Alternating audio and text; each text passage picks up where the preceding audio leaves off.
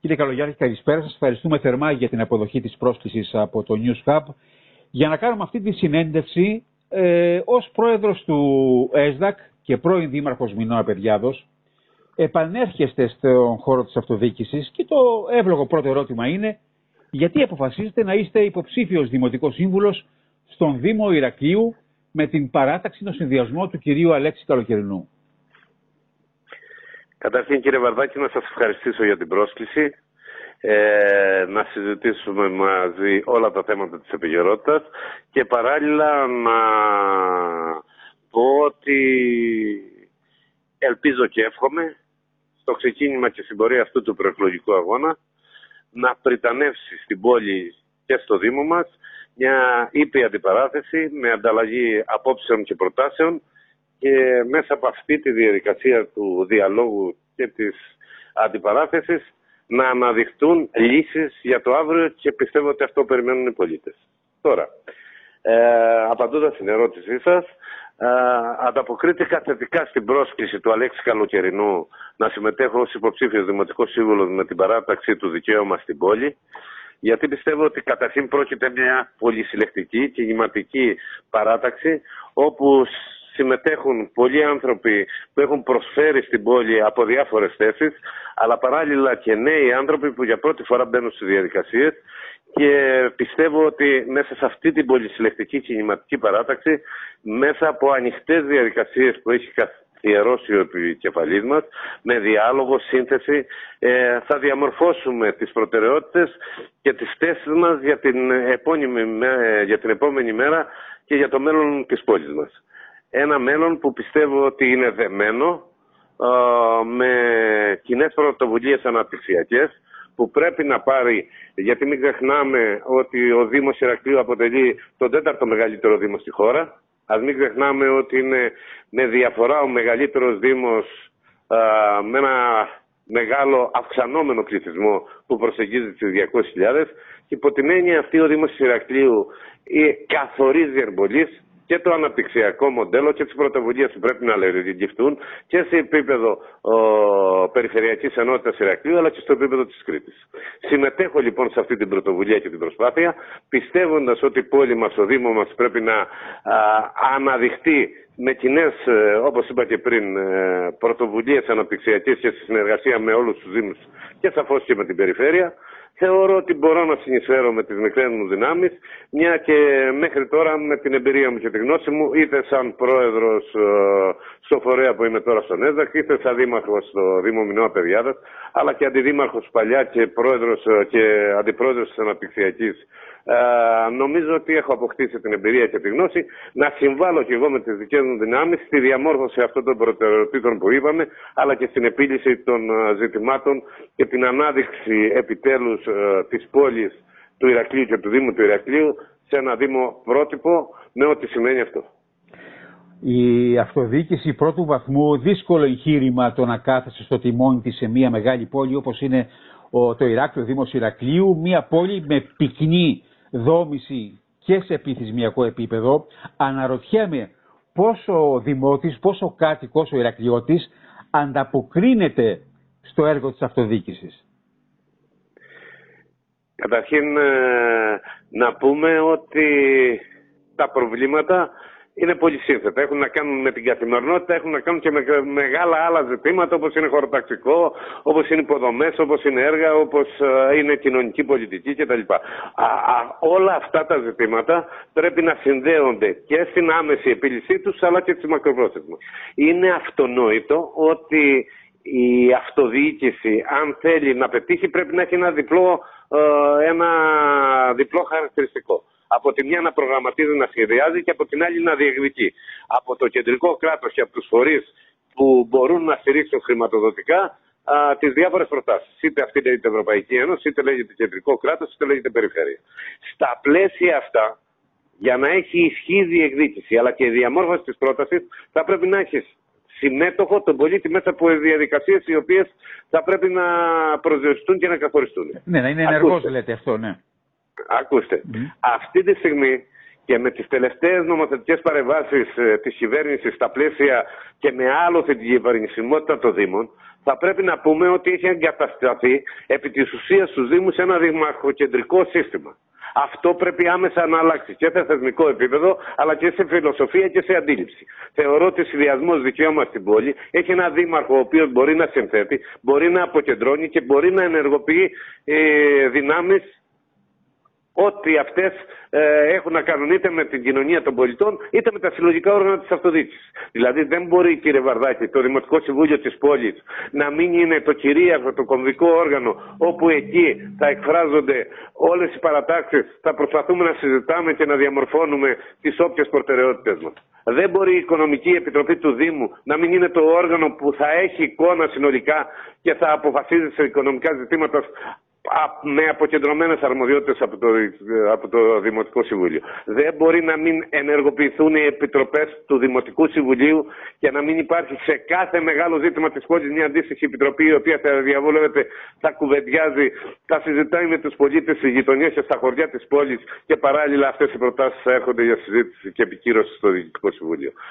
Στο Δημοτικό Συμβούλιο. Θεωρώ λοιπόν ότι η συμμετοχική δημοκρατία μέσα στη λειτουργία της αυτοδιοίκησης είναι αυτονόητη. Η συμμετοχή του πολίτη είναι αυτονόητη, χωρίς αυτό αδυνατίζει ο ρόλος της αυτοδιοίκησης.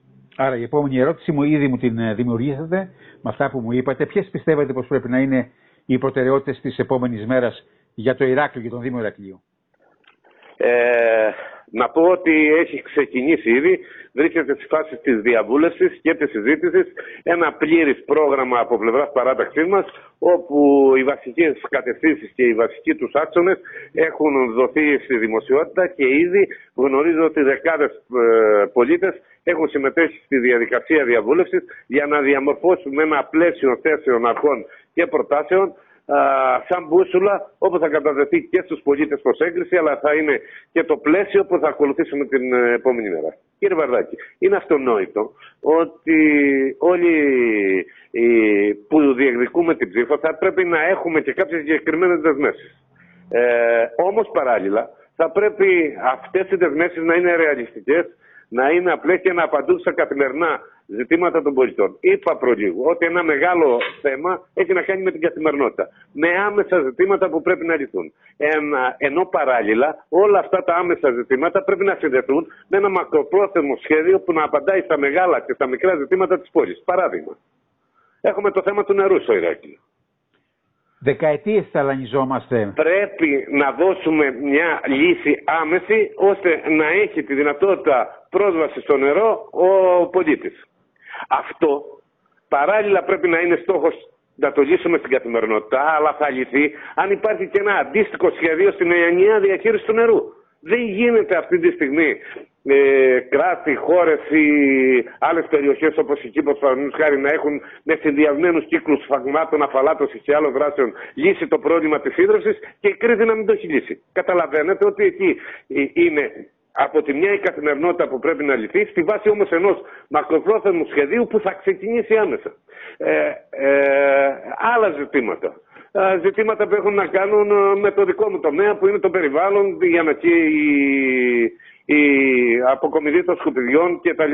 Αυτή τη στιγμή αν δεν δημιουργήσεις τις υποδομές ώστε να μπορεί να διαχειριστείς τα απόβλητα ή, τις, ε, ή, τα, ή τη διαχείριση των στερεών είτε των λοιπόν, των ναι. υλικών, ναι, ναι. δεν θα πετύχει στόχους ή θα, θα έχεις μια πόλη καθαρή. Αν έχεις όμως σήμερα ένα εργοστάσιο ανακύκλωσης, αν έχεις ένα εργοστάσιο σύγχρονο διαλογής, θα έχεις και καλύτερη και ε, αξιοποίηση και στην ανακύκλωση, αλλά και η διαχείριση και αποκομιδή των σκοπιών θα είναι πολύ διαφορετική και άμεση.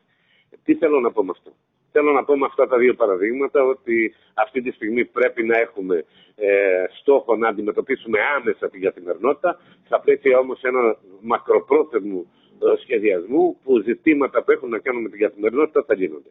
Ε, θεωρώ επίσης ε, κάποια βασικά ζητήματα ε, άμεσα για την πόλη του Ηρακλείου. Ένα είναι το πολυδομικό χώρο ταξικό. Με αυτό σημαίνει αυτό. Σχεδία πόλης, ε, χώροι πρασίνου, ελεύθερη χώρη, ε, προσβασιμότητα. Το Ηράκλειο πρέπει να γίνει μια φιλική πόλη στην προσβασιμότητα όχι μόνο στα ΑΜΕΑ, αλλά και στην ε, μητέρα που κατεβαίνει με το καροτσάκι στον παππού που θέλει να πάει μια βόρτα. ζητήματα που έχουν να κάνουν με το κυκλοφοριακό πρέπει να είναι στην άμεση προτεραιότητά μας. Η κοινωνική πολιτική, η ενίσχυση της κοινωνικής πολιτικής. Αυτή τη στιγμή έχουμε ένα μεγάλο φάσμα ανθρώπων που αντιμετωπίζεται και βρίσκεται στα όρια της φτώχειας. Ο Δήμος και ε, η Δημοτική Αρχή πρέπει να σταθεί δίπλα τους. Έχουμε ένα δήμαρχο, η πρότασή μας για δήμαρχο, ο Αλέξης Καλοκαιρινός είναι ένας άνθρωπος που έχει δώσει ε, δείγματα γραφής ε, στη λειτουργία της κοινωνικής πολιτικής στην πόλη μας και όχι μόνο. Και υπό την έννοια αυτή, ε, για να ολοκληρώσω με την απάντησή μου σε σχέση με το ερώτημά σας, είναι ζητήματα καθημερινότητας που πρέπει να τα προσδιορίσουμε. Ήδη έβαλα κάποια και από εκεί και πέρα δεν φτάνει αυτό. Χρειάζεται και ένα μακροπρόθεσμο σχέδιο για να απαντήσουμε στη λύση αυτών των ζητημάτων στο μέλλον. Περιγράφετε την καθημερινότητα. Εκεί πονάει η καθημερινότητα του Ηρακλειώτη. Σε αυτούς τους τομείς, σε αυτά τα προβλήματα, οι πόροι υπάρχουν για την αντιμετώπιση και πώς αυτοί θα διασφαλιστούν, εκτιμάτε. Λοιπόν, α, ακούστε καταρχήν. Ε, υπάρχουν αυτή τη στιγμή ε, είναι σε εξέλιξη και διαμορφώνει την πρόταση για το ΕΣΠΑ 2024-2027. Ένα μεγάλο χρηματοδοτικό εργαλείο είναι η αξιοποίηση των ευρωπαϊκών πόρων. Ένα άλλο μεγάλο χρηματοδοτικό εργαλείο είναι η αξιοποίηση των εθνικών πόρων και τρίτο σε περιφερειακό επίπεδο. Πρέπει να ετοιμάσουμε, να συγκροτήσουμε και να αξιοποιήσουμε αν υπάρχουν, δεν έχω εικόνα, μελέτες και δράσεις ώστε να μπορούμε σε αυτά τα τρία επίπεδα να ε, αξιοποιήσουμε τα χρηματοοικονομικά εργαλεία. Όμως, θέλω να τονίσω εδώ ότι όταν είσαι συγκροτημένος, τεκμηριωμένος, με προτάσεις, με θέσεις και με μελέτες, μπορείς να διεκδικείς, αλλά πάντα θα πρέπει να έχεις υπόψη σου ότι τίποτα δεν χαρίζεται και όλα κατακτιόνται μέσα από μια καθημερινή ε, μάχη. Και σε αυτή τη μάχη, σε αυτόν τον πόλεμο της διασφάλισης όλων των χρηματοδοτήσεων την επόμενη μέρα πρέπει να έχεις μαζί σου τους πολίτες. Πρέπει να έχεις μαζί σου τους δημότες. Στο χωριό μου κύριε Βαρδάκη λένε αν δεν κλάψεις το κοπέλι δεν του δίνω μεγάλα. Πιστεύω λοιπόν ότι αυτή τη στιγμή θα πρέπει να τονίσουμε και να αναδείξουμε το διοικητικό χαρακτήρα της αυτοδιοίκησης. Στα πλαίσια όμως ενός συγκεκριμένου και ατεκμεριωμένου σχεδιασμού. Με την πολύτιμη εμπειρία που έχετε αποκομίσει και το έργο που έχει παράξει ο ΕΣΔΑΚ, είστε πρόεδρος τα τελευταία χρόνια εκεί, έχετε όντως ε, ε διεκδικήσει πολύτιμους ευρωπαϊκούς πόρους για τον περιφερειακό σχεδιασμό διαχείρισης των απορριμμάτων. Έχει γίνει σημαντικό έργο. Το Ηράκλειο συνεχίζει όμως να πάσχει τι; Στην καθημερινότητα όσον αφορά στην καθαριότητα και στη διαχείριση των απορριμμάτων. Πώς βλέπετε να αντιμετωπίζετε το πρόβλημα; Ε, καταρχήν υπάρχει ένας περιφερειακός σχεδιασμός ότι κάνουμε στο επίπεδο της Κρήτης στη διαχείριση των απορριμμάτων. Αυτός ο περιφερειακός σχεδιασμός είναι σε εξέλιξη. Είναι αυτή τη στιγμή δημοπρατημένο και βρίσκεται στη φάση της έκδοσης οικοδομικής άδειας και της κατασκευής στο εργοστάσιο της μηχανικής διαλογής στο Ηράκλειο, όπου πλέον θα μειώσει τα απορρίμματα γιατί αυτός είναι ο στόχος ε, που θα πηγαίνουν στη χωματερίες το 60%, δηλαδή αν θα βγούμε σήμερα τα 100% ε, με τη λειτουργία του εργοστασίου θα πηγαίνει το 40% στην ταφή. Από εκεί και πέρα πρέπει να υπάρχει μελέτη για αναβάθμιση του ΓΔΑΗ, του Κέντρου Διαλογής και Ανακύκλωσης. Σε κάθε περίπτωση όμως θα πρέπει να υπάρχουν παράλληλες δράσεις ε, με την ενίσχυση ε, και των υποδομών και του στελεχειακού δυναμικού στην υπηρεσία καθαριότητας για να μπορούμε να ανταποκριθούμε ε, στην καθημερινότητα. Θεωρώ και κυρίαρχο στοιχείο είναι η συμμετοχή και η συνέργεια των πολιτών σε σχέση με αυτό. Ένας ενημερωμένος πολίτης είναι ένας πολίτης που συνεισφέρει σε όλα αυτά. Ο στόχος του Δήμου το επόμενο διάστημα έχουν ξεκινήσει ήδη τέτοιες δράσεις, γιατί θέλω να είμαι απόλυτος και να ειλικρινής απέναντί σας. Έχουν ξεκινήσει τέτοιες δράσεις ενημέρωσης στα σχολεία, στους πολίτες στις γειτονιές, ώστε να κάνουμε συμμέτοχους του πολίτες στο πρόβλημα. Δεν είναι μόνο η καθαριότητα, όλα τα ζητήματα πρέπει να έχει συμμέτοχου στους ε, πολίτες.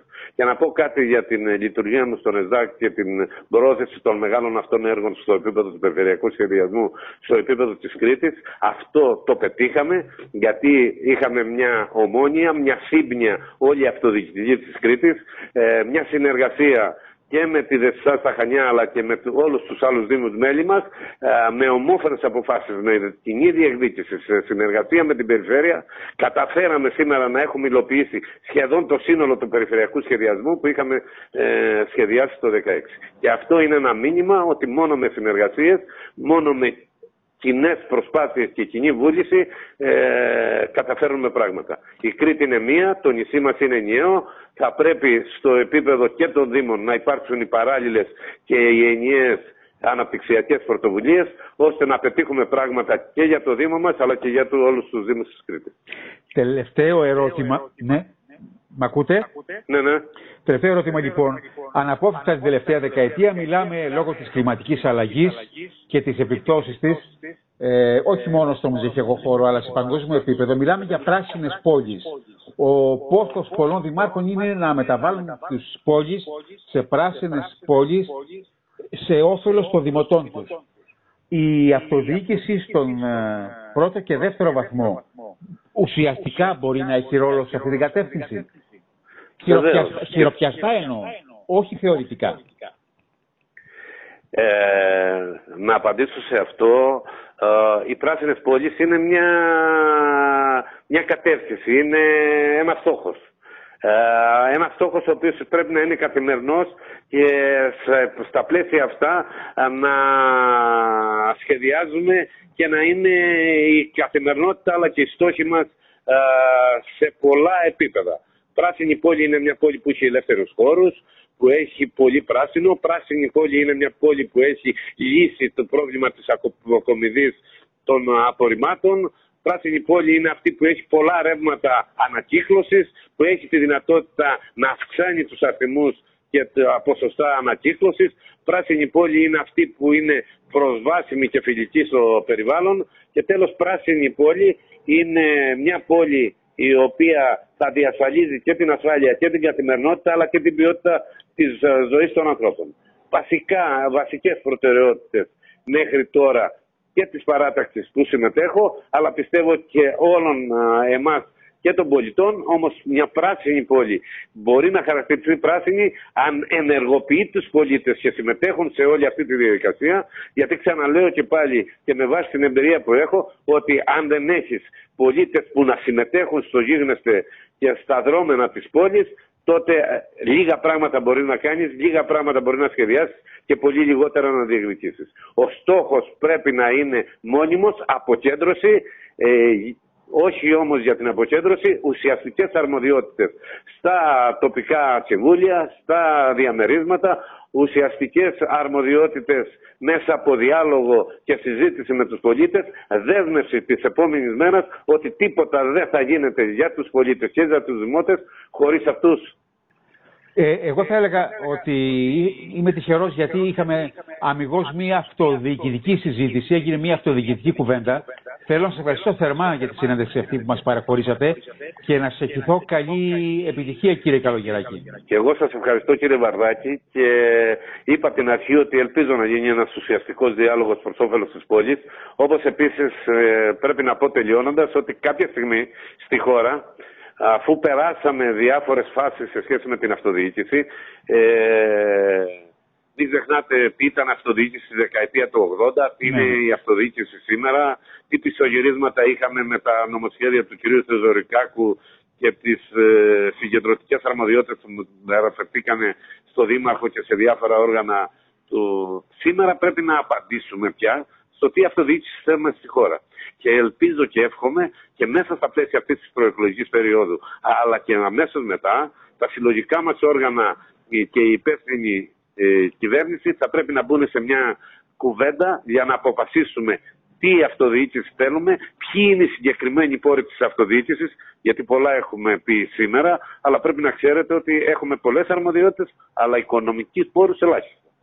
Και υπό την έννοια αυτή, το μήνυμα το τι αυτοδιοίκηση θέλουμε θα πρέπει να κουβεντιαστεί και να αποφασιστεί την επόμενη μέρα. Γιατί πολλά από αυτά που είπαμε μπορούν να γίνουν, πολλά όμως δεν μπορούν αν δεν αποφασίσουμε ότι θέλουμε μια, αρμοδιο... μια αυτοδιοίκηση με ουσιαστικές αρμοδιότητες και οικονομικούς πόρους. Σας ευχαριστώ πάρα πολύ. Και εγώ σας ευχαριστώ.